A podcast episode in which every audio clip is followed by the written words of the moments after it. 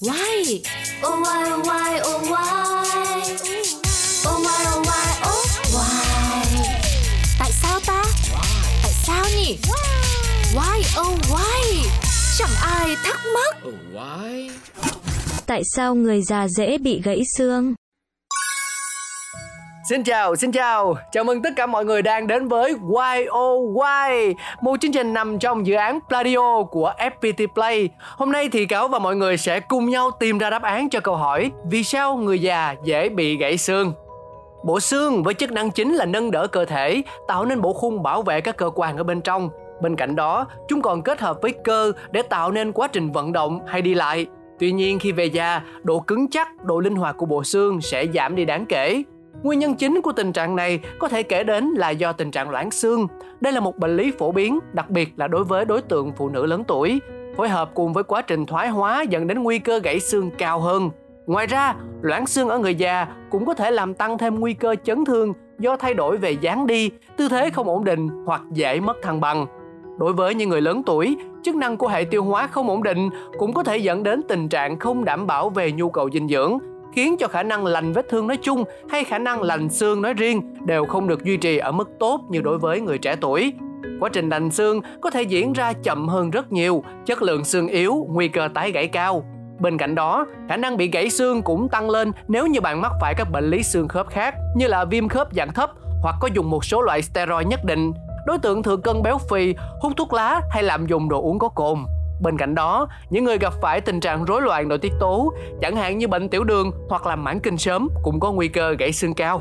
Vậy thì đâu là những vị trí thường bị gãy xương ở người cao tuổi? Chúng ta có ở chia trên là gãy đầu dưới xương quay, thường do tư thế ngã chống bàn tay, gãy cổ phẫu thuật cánh tay do ngã đập vai hoặc chống khuỷu, gãy đầu xương dưới quay lẫn đầu trên xương cánh tay do ngã chống bàn tay ở tư thế khuỷu duỗi thẳng.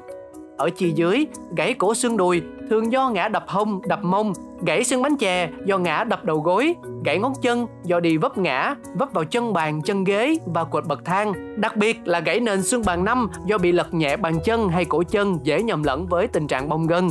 Tiếp theo đó là cột sống và khung chậu, gãy ở đốt sống thắt lưng thứ ba, thứ tư, thứ năm hoặc là xương tọa khi bị ngã ngồi đập mông. Cuối cùng là cột sống và khung chậu, gãy ở đốt sống thắt lưng thứ ba, thứ tư, thứ năm hoặc là xương tọa khi bị ngã ngồi đập mông xuống đất cũng có khi là ngã ngã lưng ra sau và đập trúng vào các vật cứng như là cạnh bàn, cạnh tủ, bậc thang hoặc lan can, gây ra tình trạng chấn thương trực tiếp vào cột sống thắt lưng. Thế thì những biện pháp phòng ngừa gãy xương ở người cao tuổi là như thế nào? Thay đổi môi trường sống sao cho phù hợp với sức khỏe người già, cụ thể như giữ nhà cửa thông thoáng, nên nhà và thảm chùi chân lựa chọn loại chống trơn, nhà vệ sinh nên xây dựng gần phòng ngủ, trong nhà trang bị đầy đủ ánh sáng, không thả các loại súc vật như chó mèo. Ngoài ra, người già cũng cần sử dụng các loại giày dép phù hợp, có thể trang bị thêm dụng cụ hỗ trợ đi lại, nhất là đối với những người mắc kém, khớp thoái hóa hay yếu cơ. Rồi sau đó là tăng tập luyện, duy trì chế độ dinh dưỡng hợp lý để tránh té ngã. Tập luyện có thể làm tăng cường sức mạnh của cơ, cải thiện khả năng thăng bằng cũng như dáng đi. Trong đó, tập dưỡng sinh là một yếu tố tích cực, thường xuyên tập thể dục đi bộ bơi lội là những hình thức hợp lý có thể áp dụng. Bên cạnh đó, chế độ ăn uống, bồi bổ cũng đóng vai trò rất quan trọng. Trong đó, canxi và vitamin D chính là những thành phần quan trọng nhất đối với sức khỏe hệ xương khớp. Do vậy, nên xem xét bổ sung những viên uống này. Tóm lại, bên cạnh yếu tố độ tuổi thì nguy cơ gãy xương cũng tăng lên nếu bạn mắc phải các bệnh lý xương khớp do thừa cân béo phì, hút thuốc lá hoặc lạm dụng những đồ uống có cồn. Hãy lưu ý tránh những điều trên để có một hệ xương khớp khỏe mạnh. Và đó là những gì chúng ta có trong YOY ngày hôm nay. Hẹn gặp lại mọi người trong những số phát sóng kỳ sau. Bye bye. Mua. À,